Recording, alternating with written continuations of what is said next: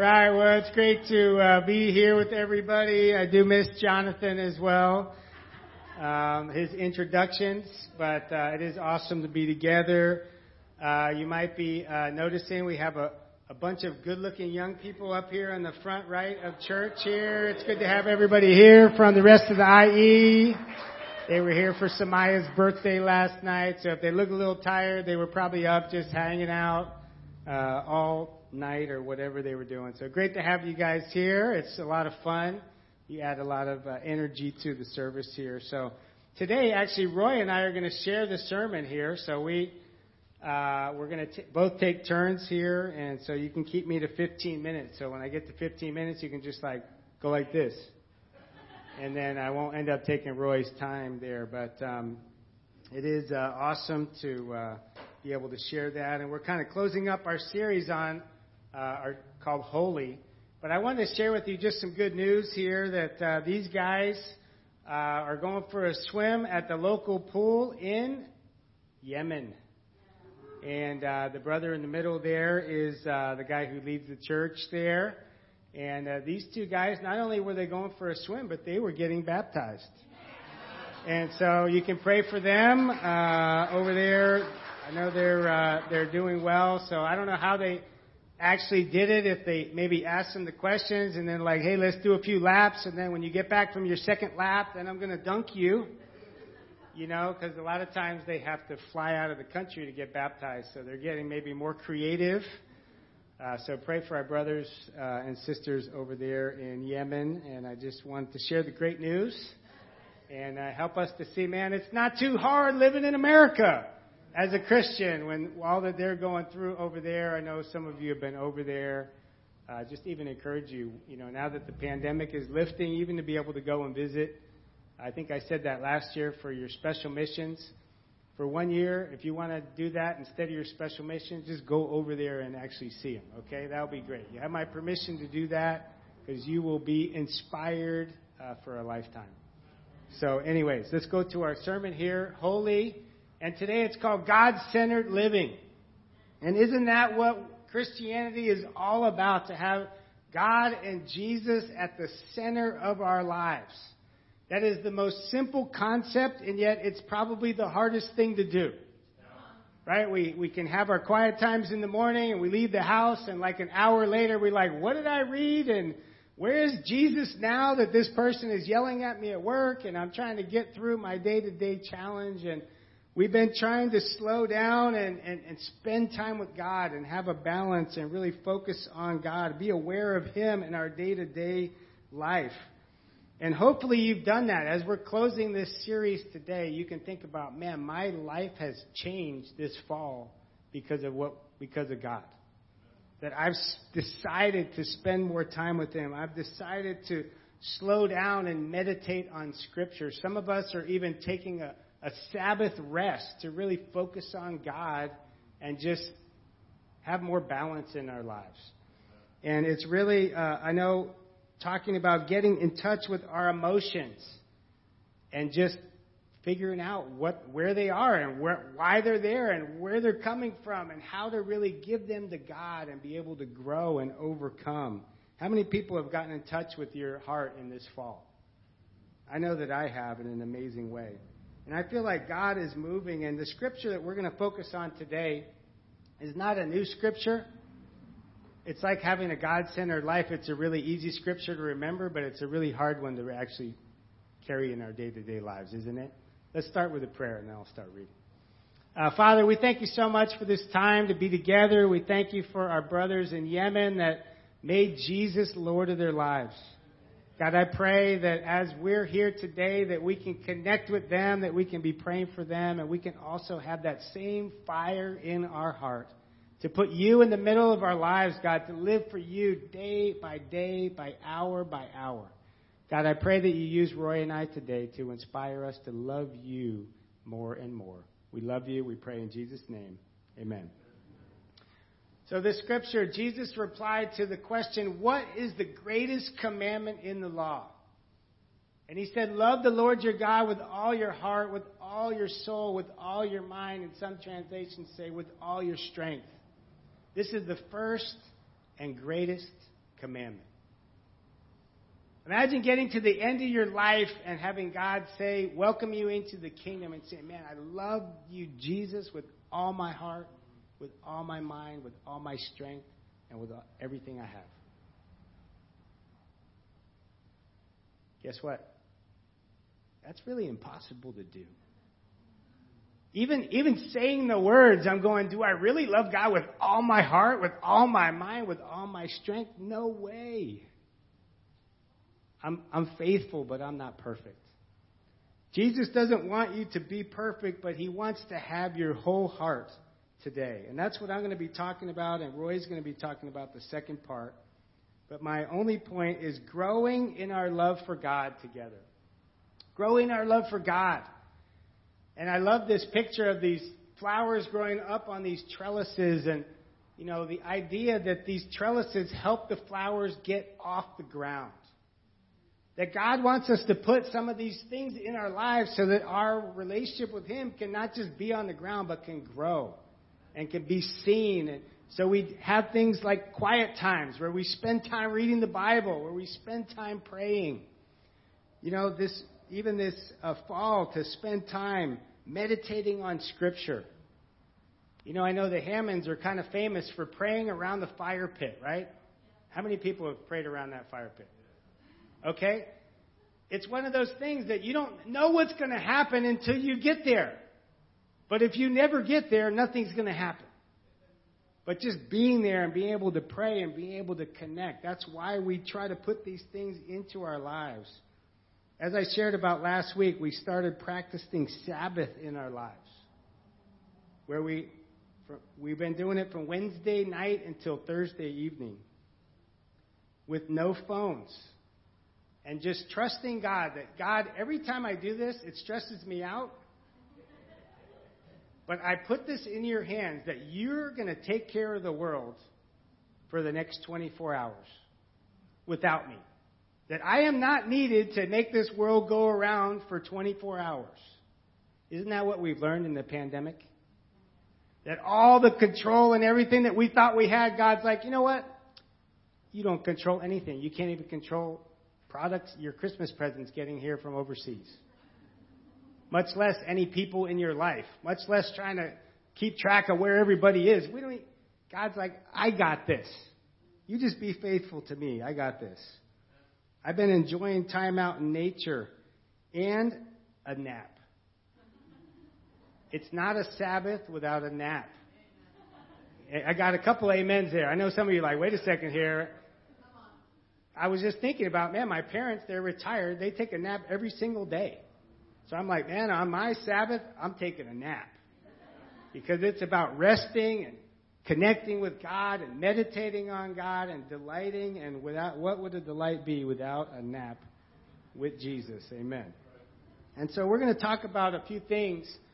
This was some of the principles that we've been studying out. And the goal for you in my section is to make a decision that in one of these six areas that you're going to you're going to stick to something that's going to make your life different for God. That you're going to decide to be closer to God and you're going to maybe maybe you're going to start meditating on scriptures every day. Pick a different scripture every day or maybe you're going to spend just time in silence just praying that God will speak to you. And you'll slow down your mind to really listen to God. Maybe you'll take an, an, extra time with God, what they call the daily office, in the middle of the day. And just say, man, I want to connect with God, not just in the morning, I want to stay connected. Or decide to study something out. Or practice the Sabbath. That, as I've been sharing about, that's something that we've been really trying to do is practice silence and practice a Sabbath every single week. And it is not easy, but it's I feel like we're growing. I feel like God is opening things up. I feel like even as we were coming back down, we were up in Yucca because it's cooler up there. We went on a hike. And I was just like, wow, we just spent like five or six hours with God. You know, I don't usually do this. You know, I'm supposed to be a minister, but just taking extended time. You're so busy ministering that you don't attend to God and think about God. And that is an amazing thing. I want to encourage all of you to make one decision based on these next 10 minutes. Okay? Here we go. 2 Peter 1. No pressure. 2 Peter 1, he says, His divine power has given us everything we need for a godly life through our knowledge of Him who called us by our own glory and goodness. That God has given you everything you need to live for Him, to live a godly life. That you don't need anything. That He's put you exactly where He wants you to be. And He's given you He's called you not through your glory and your goodness, but through His glory and His goodness. He actually called us in spite of our goodness. And just thinking about that scripture, holy, holy, holy is the Lord Almighty. His name is known throughout the ends of the earth in Isaiah chapter 6. It doesn't matter who acknowledges God that He is already making His name known. His name is known. We don't have to you know, we don't have to give him an amen. He gives himself an amen. He is beyond us. He is a good father. We sing that song, Good Father. He's a good father. And he's given you everything you need for your life. That's so encouraging to think about. He said he has given us very great and precious promises. Thousands of promises. He promises that you're going to be in heaven someday. He promises that you can find joy when you remain in Him. That if you remain in Him, you will find joy. If you remain in Him, you will bear fruit. That people will look at your life and see Jesus. And listen to this. He says that through them, we participate in the divine nature. And you got to just think about that for a few minutes. What does that even mean? That we participate in the divine nature, that we get to feel and live and act as God does. That he, does, he just doesn't want us to know what His love is, but He wants us to experience it. He doesn't want us just to know what it, or have some ideas of how to love people. He wants us to feel it. He wants us to live it out. Compassion, not just an idea, but he wants us that to be our lives. He wants people to come in and see Christ in here through all of us. That is the plan of God. That people will be around Christians and they won't be able to explain it, but they'll be able to see Christ. That's the divine nature. That's not who we are without Christ. That's who we are with and only with Christ. And he says that we, to having escaped the corruption in the world caused by evil desires. You know, a few weeks ago, we had a lesson from this brother, Kenny Izuchukwu, and uh, he's a young minister in uh, L.A. I think he was Cameron's campus minister over there in the West. And he just shared his, his life and story, and for whatever reason, it just like really clicked. And I just thought, man, this guy is living how God wants him to live. And he starts sharing. He says, "Yeah, I'm a min- I go to Pepperdine as a minister, and you know, instead of going out and just inviting everybody that I can talk to and just talking to hundreds of people, he said, I do a little bit of that, but I decided I wanted to be the chaplain for the volleyball team because he played volleyball in his life and college, and He's like, man, this is really on my heart. So he's like, okay, I'm going to campus.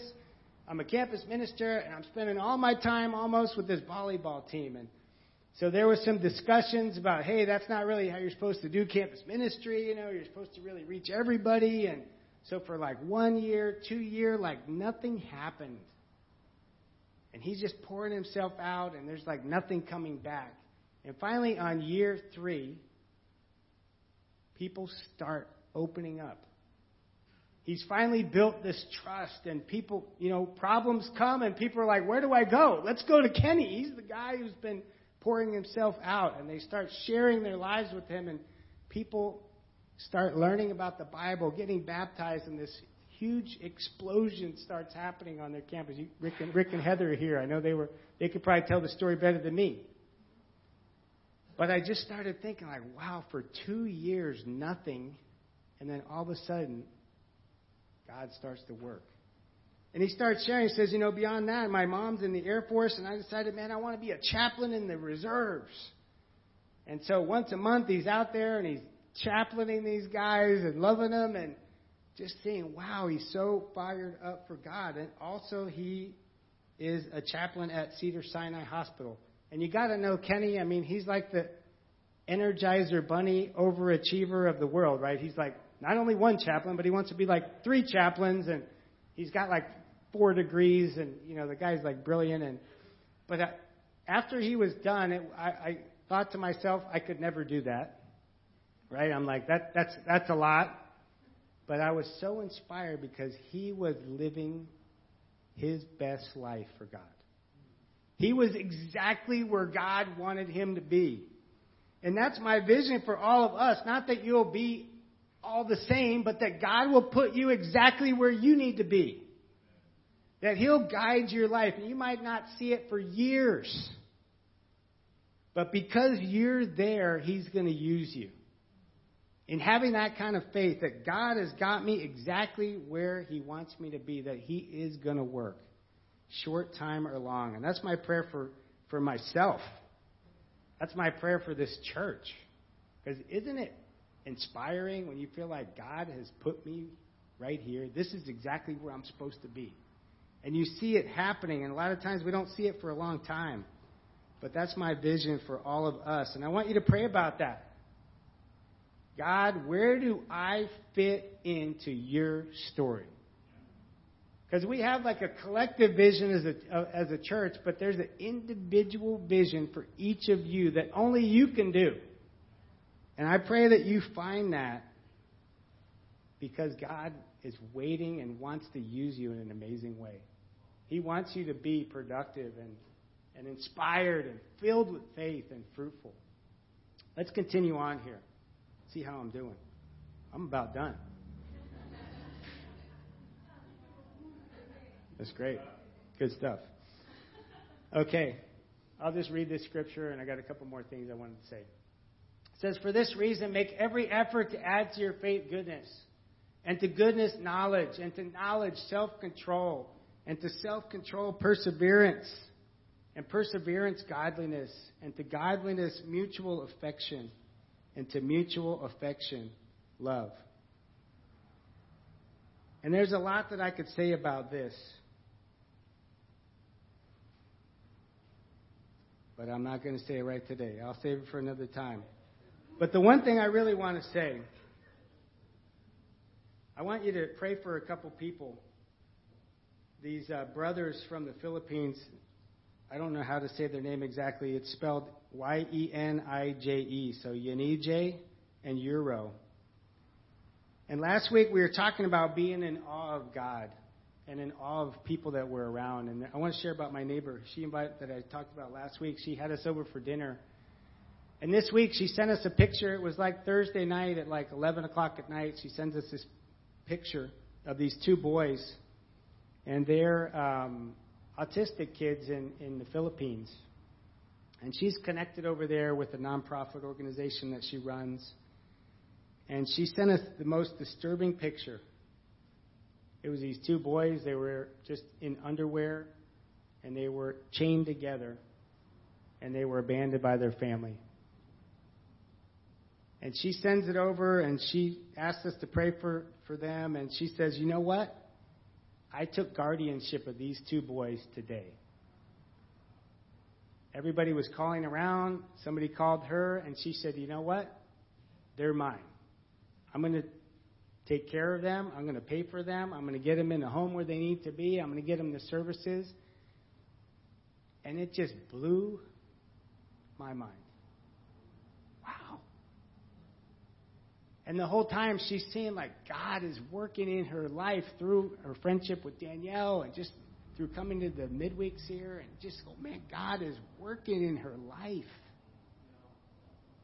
And I was so inspired. I was just in awe. I'm just like, what do you, who does that? That's like Christ. Just, I don't know you, but you're mine now. I'm going to take responsibility for you. And I was just blown away. And you just see how God is working.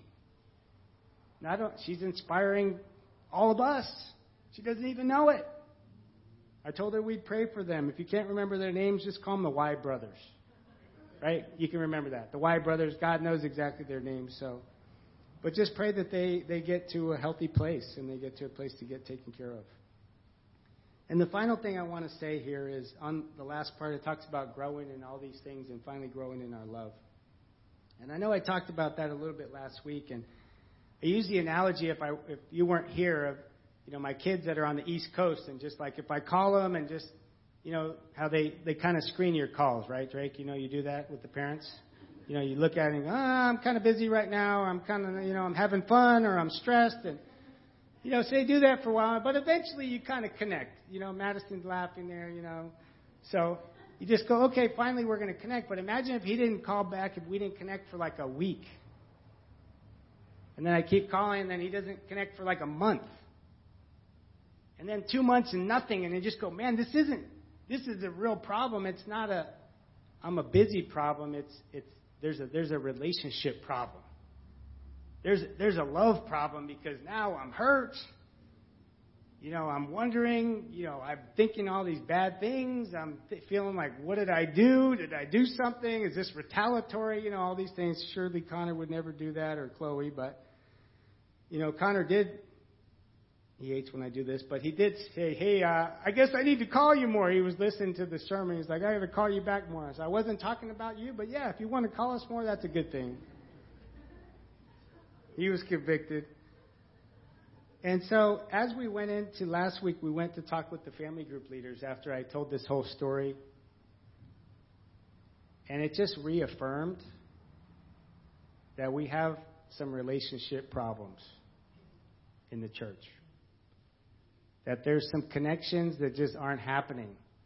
That there's love going out and there's no love coming back. And there's calls going out and there's no calls coming back. And there's just not communication. And again, it's not attendance. And somebody talked to me that's online and they're like, Were you talking about us? And I was like, No, you're you're committed and you're connected and you can be connected online. But you can also be disconnected online. And you could also be doing whatever. And you can be disconnected even in person. Because it's not just about attendance.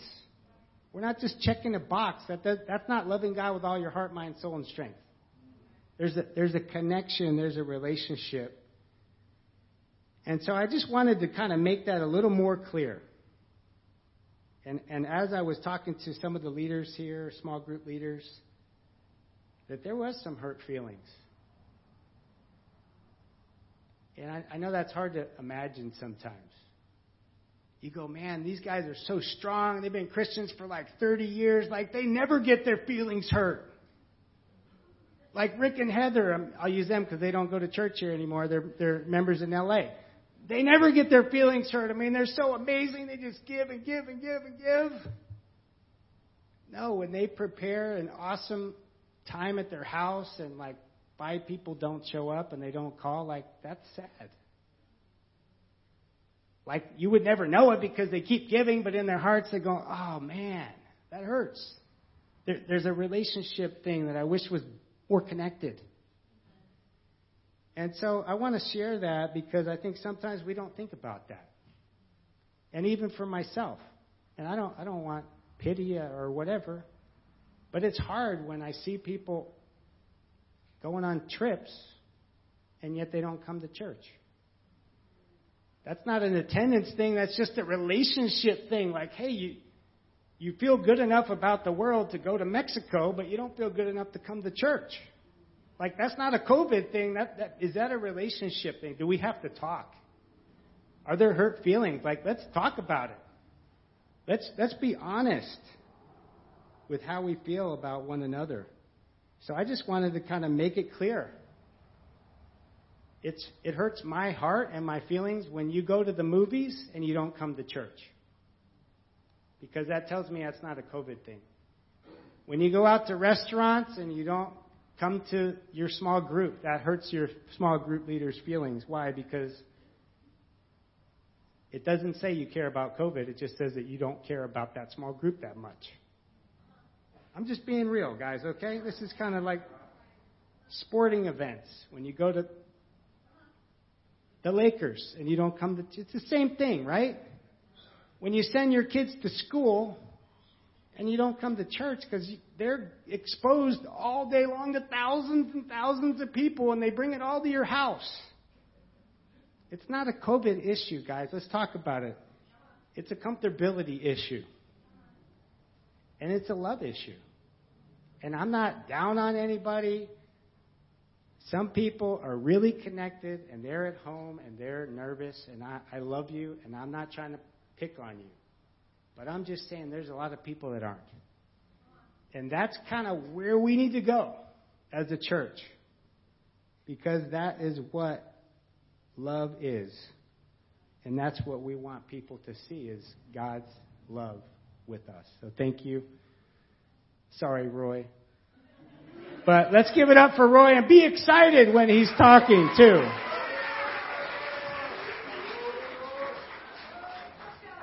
You know, I texted Danielle. I was like, "Man, Scooty's on a roll."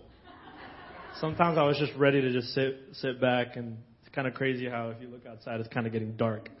so I don't know.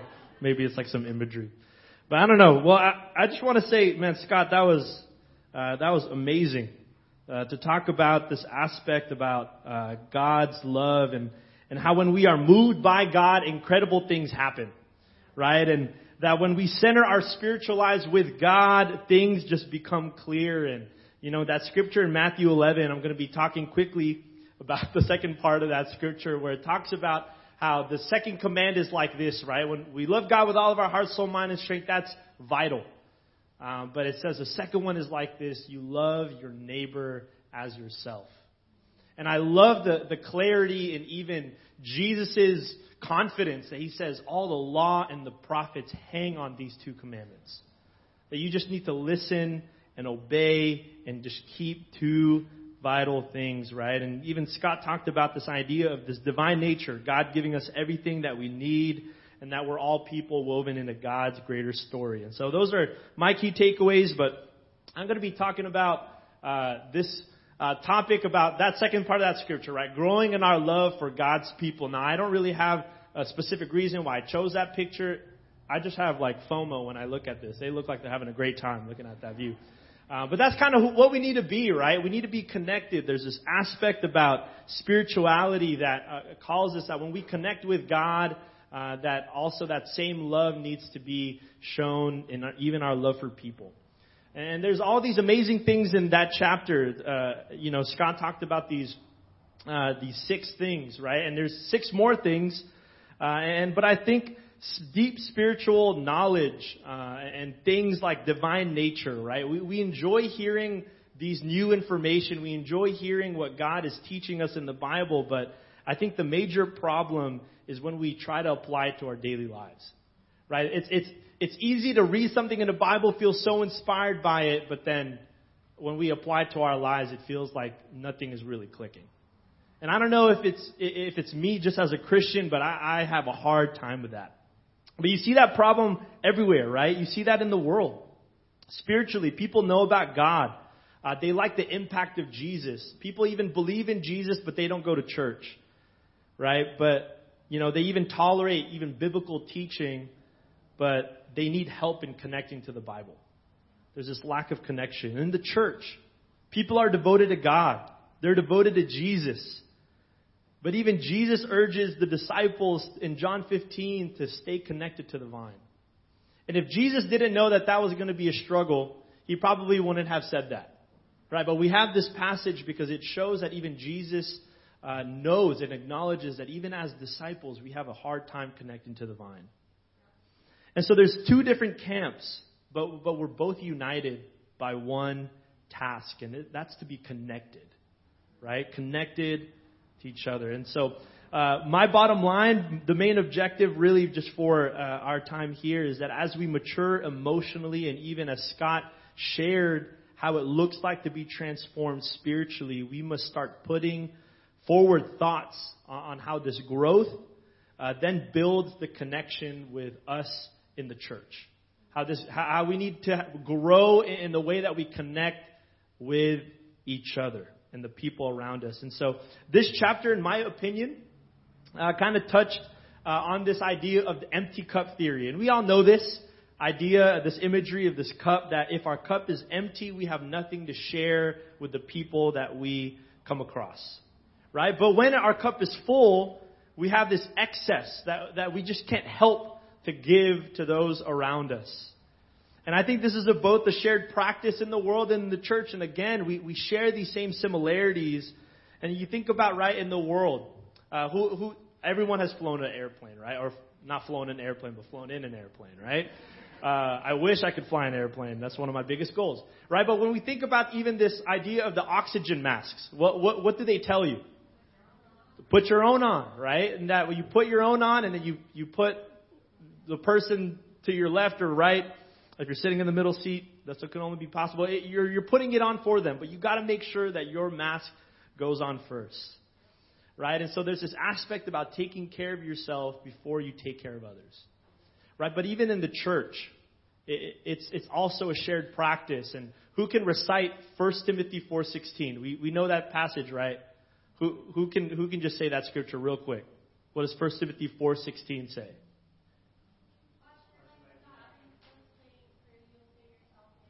Let's go, Sid. Everyone get a round of applause for Sid. Absolutely. It says, watch your life and your doctrine closely because not only will you save both yourself, but your hearers.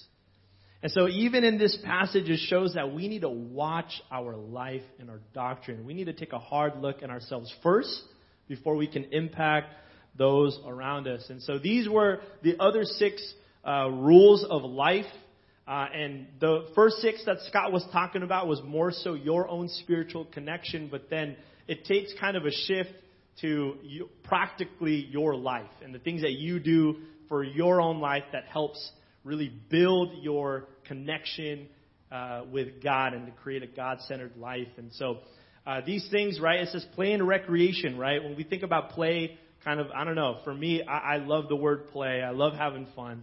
Uh, but this book talks about finding activities that breathe life in you, right? We love having activities that just give us joy. Service and mission, right? That using talents and time to serve others. Care for physical body. We talked about Sabbath again, you know, this eight hours of sleep and, uh, and this idea of relaxing and taking care of yourself.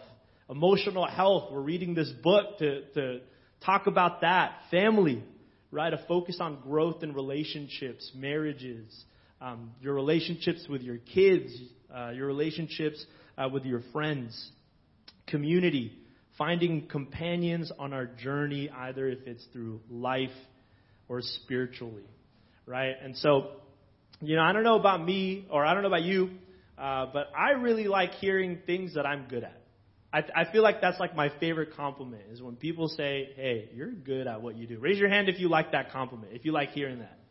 Scott was like so quick to just, yeah, there you go, because he loves it, right? Uh, and you know, so when I look at these six things, I think about, man, these these are all some great practicals, uh, and I don't want to really focus on uh, on all of them, but I just want to at least celebrate with you guys what I believe, in my own opinion, you guys are excellent at. And if you, if you, if you agree with me, I want you guys to either say amen or put a, put a thumbs up or I don't know, just, just make some noise. Uh, but I feel like we're good at play and recreation. Do you guys believe that? We're good at play and recreation. When life is out of balance, I totally believe that as a church, we are good at knowing when to step back and doing things that we enjoy. I think we have so many hobbies and passions, and we have even people um, sharing these same passions and hobbies. We like to take trips and vacations. Sometimes we go to church service. There's not a lot of people here because you guys are all out on vacation, but I love it. I think go go and take vacations when you need it. Uh, we honor this time. You know, something that was amazing when I moved out here uh, and we were interviewing, uh, I found out that we have a fun committee. Yeah, and so uh, I think it's Nikki and Don and a few other people, but you guys have a fun committee, and I love that. Uh, and I kind of got a little taste of that when I first came with those, those care packages. And man, I just love the way that we can just have fun. Right? In Proverbs 15:13 in the Message Bible, it says, "A cheerful heart brings a smile to your face." How amazing is that? I totally believe we are a church that is cheerful. uh, and that it makes everyone happy. I think we're great uh, for care for physical body. Do you guys believe that? Not a lot of people say yes, but I totally believe it. You know, I, I think you guys are so active. I, I think uh, we love walks, we love uh, hikes, we participate in activities that keep us moving. I totally believe that we love uh, uh, this aspect about taking care of ourselves. In 1 Timothy 4 8, it says uh, that, right? It says that uh, physical training is of some value, but godly training is valuable above all things. But oftentimes when I read that passage, I overlook that even in that scripture it says physical training has some value. Right? That it still has value. Right? But it shouldn't supersede godly and spiritual training. But I think uh, we got to remember that our bodies are temples. Right? And that we are bought with a price. Another thing that I think we're great at is family. Right? We're great at family. Are, are we good at family? Oh yeah, amen. Right? The family, the connection, uh, I think I tell this to everyone who says, "Man, how's the desert?" And they're expecting me to say this really bad answer or negative answer, but I say, "Man, I love the desert," uh, because the one thing that I love about the desert is that there's no age gap. Uh, I think there's no separation within life stage groups. That it's normal for for someone to uh, to hang out, like a teen, to hang out with an adult. Hey, I'm not going to go to Devo because I'm hanging out with an adult. I'm like, Amen. You go do that, right? You spiritually, right? You, we, we need these mentorships. We need to walk together. I think the way that we pray for each other, uh, when, when there's hard times, even on GroupMe and prayer requests, and it, it's crazy just how you get flooded with, hey, I'm praying for you, brother. Hey, I'm praying for you, sis. I know you're going through a hard time. I'm here for you. That's awesome. Right? And even being in the teens and taking care of some of your kids, I see the way that you guys instill your faith in them and that they want to be the, the, the fun teens that Alicia and I enjoy if it's not for the investment spiritually that you guys have already placed in them. So I, I kudos to you guys. And in Psalm 133, it says God people, God's people are meant to live in unity, and it is pleasant when we live in unity. Amen. And so we're great at all these things, right? But uh, I think that there's some things that we need to grow on. And I know for me, when I, when I, I love to hear compliments, but I also need to be humbled a little bit. I need to, I need to hear what I'm, what I need to grow on. And I think there's two things here that I didn't mention that I think we need to grow on, and this is what we're going to quickly go over, and that's these two things service and mission and community. I believe that if we learn what it looks like for us to grow in these two things, in these areas, I have faith that we are going to tap into an essential part of being like Jesus as a church. Right? Because there's this aspect about loving God, and we can love uh, God with all of our heart, and although we're not perfect and we can't really do that at times, this aspect about loving others is also vital for our faith. And so, service and mission, you know, I feel like these past two years adjusting to the pandemic, seeing the division within people or groups of people, I do feel like God has revealed incredible gaps in the way we love people. And Scott even kind of touched base on that, that I think even the pandemic really kind of drew us back a little bit. Uh, and emotional love is important. And, and, and loving people is super important, but the way our love comes through action is a whole different look. And it's a whole different thing. And personally, the way I serve others has often been the last thing on my mind. And maybe it's because for too long, and even for the past couple of years, I had to worry about myself. I had to worry about my wife. I had to stay indoors and, and that, that lost connection with people in my circle.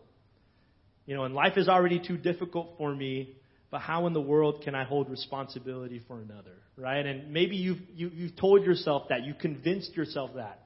I mean, my life is so difficult. How in the world can I be responsible for another person? And I struggled with this even before the pandemic. And it, wasn't because of COVID that I felt this way, and, I struggled with it because I think that there's a culture in our church and in our society where we struggle with this individualism. That that we take care of our needs first before we serve others, and that we have the heart to serve, and we want to serve, but when we feel like uh, we have plenty to give, it, it comes easy. But only when life gets hard, we kind of throw serving and giving to others out the window. And in Mark 6, 35, 37, It's this passage that I love about Jesus and his interaction with disciples. And we read this before, but let's read it again because it's the Bible and we love the Bible. Amen. It says, By this time it was late in the day, so his disciples came to him. This is a remote place, they said, and it's already very late. Send the people away so that they can go to the surrounding countryside and villages and buy themselves something to eat. And so, before this, John the Baptist, Jesus' cousin, got beheaded, and Jesus literally just heard about this news. And so you can sense that there's uh, probably some grief that Jesus was feeling. And so the, these disciples were telling, hey, there's all these people that are hungry. Let's go send them away because we have no time. You're going through a hard time, Jesus. But look at how Jesus answered. He says, You give them something to eat. They said to him, That would take more than a half a year's wages. Are we to go and spend that much on bread and give it to them to eat? And so we see that even while Jesus was still grieving, he taught his disciples to still provide for others. And how funny is it that the disciples didn't really learn after Jesus said that, right? They're, they're kind of questioning Jesus and saying, man, that's a half year's wages. Are you, are you kidding me? Right? And so you kind of see the faithlessness in these disciples. And I don't know about you, but I kind of relate with these disciples. Right? That even the disciples, they question their security even when Jesus is giving them an objective. And I think Jesus performed the most influential miracles of feeding thousands of people, men, women, and children. And this miracle, you don't even have to believe in God. You don't even have to go to church, but everyone has heard about the story of Jesus feeding the 5,000. Right? We all know that. But Jesus, who goes through adversity, maintains his love of serving others. And I think this is a challenge for us as Christians today. That when we talk about the mission, this idea of, uh, of reaching lost souls in this world, our service to others is the motivation. And so we think about our mission as disciples, that's like the car, right? But the fuel that drives us is the way that we serve and love others. Amen? And the second is community.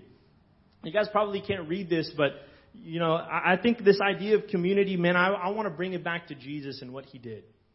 Right? And in Jesus' life, I think it's so essential that when we walk in his steps, when we learn about his steps, we can totally understand concepts in the Bible that we probably have never really understood in a way. When we think about community, we know that Jesus walked with people. And I love this story in Zacchaeus, and we're not going to read this passage, but, you know, the short man was climbing up this tree, wanted to see Jesus, and he's this tax collector, and they were uh, hated at the time, and, and Jesus came to Zacchaeus on the tree and says, "I'm gonna, Zacchaeus, come down. I'm gonna stay at your house tonight."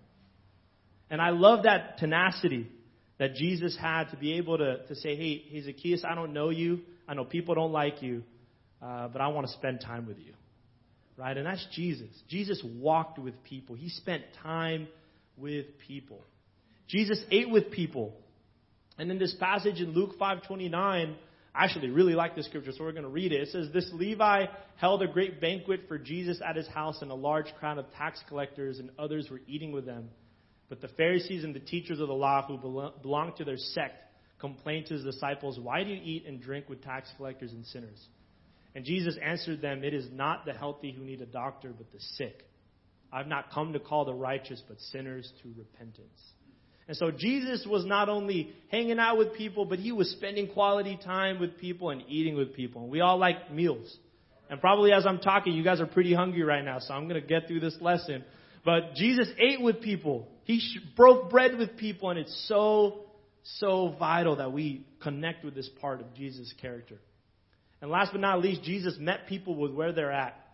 And in this passage in John 20, uh, 24 to 29, uh, talks about doubting Thomas, right? And, and, and we all know doubting Thomas. He didn't believe that Jesus actually came back until Jesus came. But I love how even when Thomas was doubting, Jesus wasn't rebuking him. He says, I'm here, believe me. He says, No, no, no, no, Thomas, t- touch my side. See the holes in my hand. I want you to witness it. I love the compassion. And I love the way that he was able to meet Thomas with his doubt and meet halfway. He wasn't pulling, trying to convince Thomas, but he was genuinely showing Thomas that he came back. I love that about Jesus. Because, you know, when Jesus walked with people, Jesus ate with people, Jesus met people where they're at. I think sometimes when I'm in the body, I focus too much on how I lead people. That if someone is not where they should be, my tendency is to just lead them to understanding, right? Or, kind of pull them along. And you know, I'm a social person and I like the fact that I'm a social person, but sometimes it's not my natural desire to go over to someone's house. It's not my natural tendency to hit a person up and, and say, hey, you want to hang out or you want to get time. And there's so many brothers and sisters here in this church that are excellent at that, and I want to learn from you. Because it's so inspiring when I see people connecting. And, you know, when someone is not where they should be spiritually, sometimes even I hold fast to my position. Right? That, hey, I know you're not doing well, but I'm doing well. So, so let me tell you about it. Right? You kind of, kind of pull them along with where, where we're at. We're not willing to negotiate our position because it makes, maybe makes us feel a little insecure. Uh, but there's this aspect about Jesus meeting people where they're at that we need to really see. Do I lead people with opinions or experience? Do I talk with people based off of what I know, or do I care about that person with compassion? If they're in a hole, am I going to be in that hole with them, or am I going to tell them to get out of the hole? right? There's this aspect about meeting people that um, sometimes I need to connect with. But we see this aspect about community, and Scott even said that, that it's not limited to Sundays at 4 p.m. And I love that example about Kenny and how he was able to find community in, in the places that he was involved with. Because I see that if we don't value community, I think we're going to miss a lot of impact that God can have in our lives. And if I don't change my perspective, about this aspect about community, if I don't value community, then I'm going to look at Sundays and church and midweek as just things in my schedule. And no wonder we check out. No wonder we want to check out because our schedule is already busy as it is. But there's this aspect about community that we really need to see. And when I'm not valuing community, I miss walking this life the way Jesus intended. And all, as you can see, based on all the scriptures I shared, Jesus was painting a clear picture. But are you seeing the picture that Jesus is putting out? And so, chapter 8 talked about these rules of life. And these are meant for you to discover truly how you can connect with God and with His people. And we need to be a church that is focused on God centered living. Amen? And we can clearly see how impactful these are and how Jesus emulated all of them perfectly. And again, Scott and I really shared this lesson because there's 12 amazing things that Jesus was so amazing at.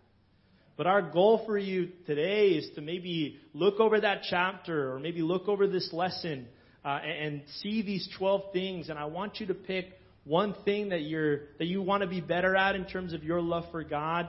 But in those six things I presented, I, I want you guys to think about maybe one thing that you want to be better in how uh, you live in community. You live in the ways that you're with people. That we are a church that we walk with one another. Amen.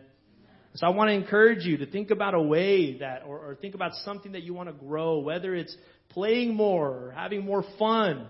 Uh, maybe if it's spending time with people, maybe it's valuing rest, maybe it's value, valuing uh, your physical and spiritual body. Do it with the people around you because we are not meant to do this alone. Amen.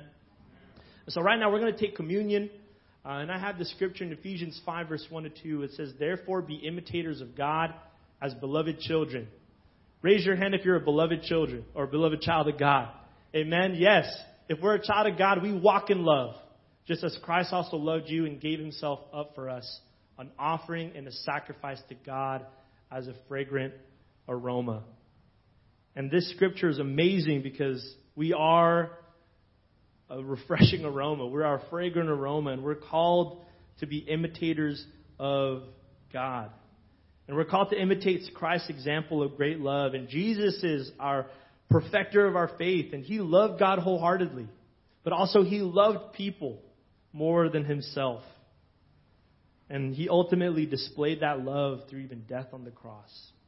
And so I pray that as you reflect in your communion, as you connect with Jesus, as you're in the foot of the cross, and you're, you're thinking about God, Jesus' great love for God because he was God in the flesh, but also the way that he loved you and put you first, even on the cross. Let's go ahead and bow our heads for a word of prayer for communion. Heavenly Father, God, Lord, thank you so much for just the passion, uh, God, that comes from your word. God, that excitement when it comes to uh, hearing your message, uh, hearing about Jesus' life, hearing about uh, these ways, God, that we can live life here on earth the way you intended us to, to live. God, that, that you call us to love you with all of our heart, soul, mind, and strength. God, that even it's hard and we know it, God, that we can't do it alone.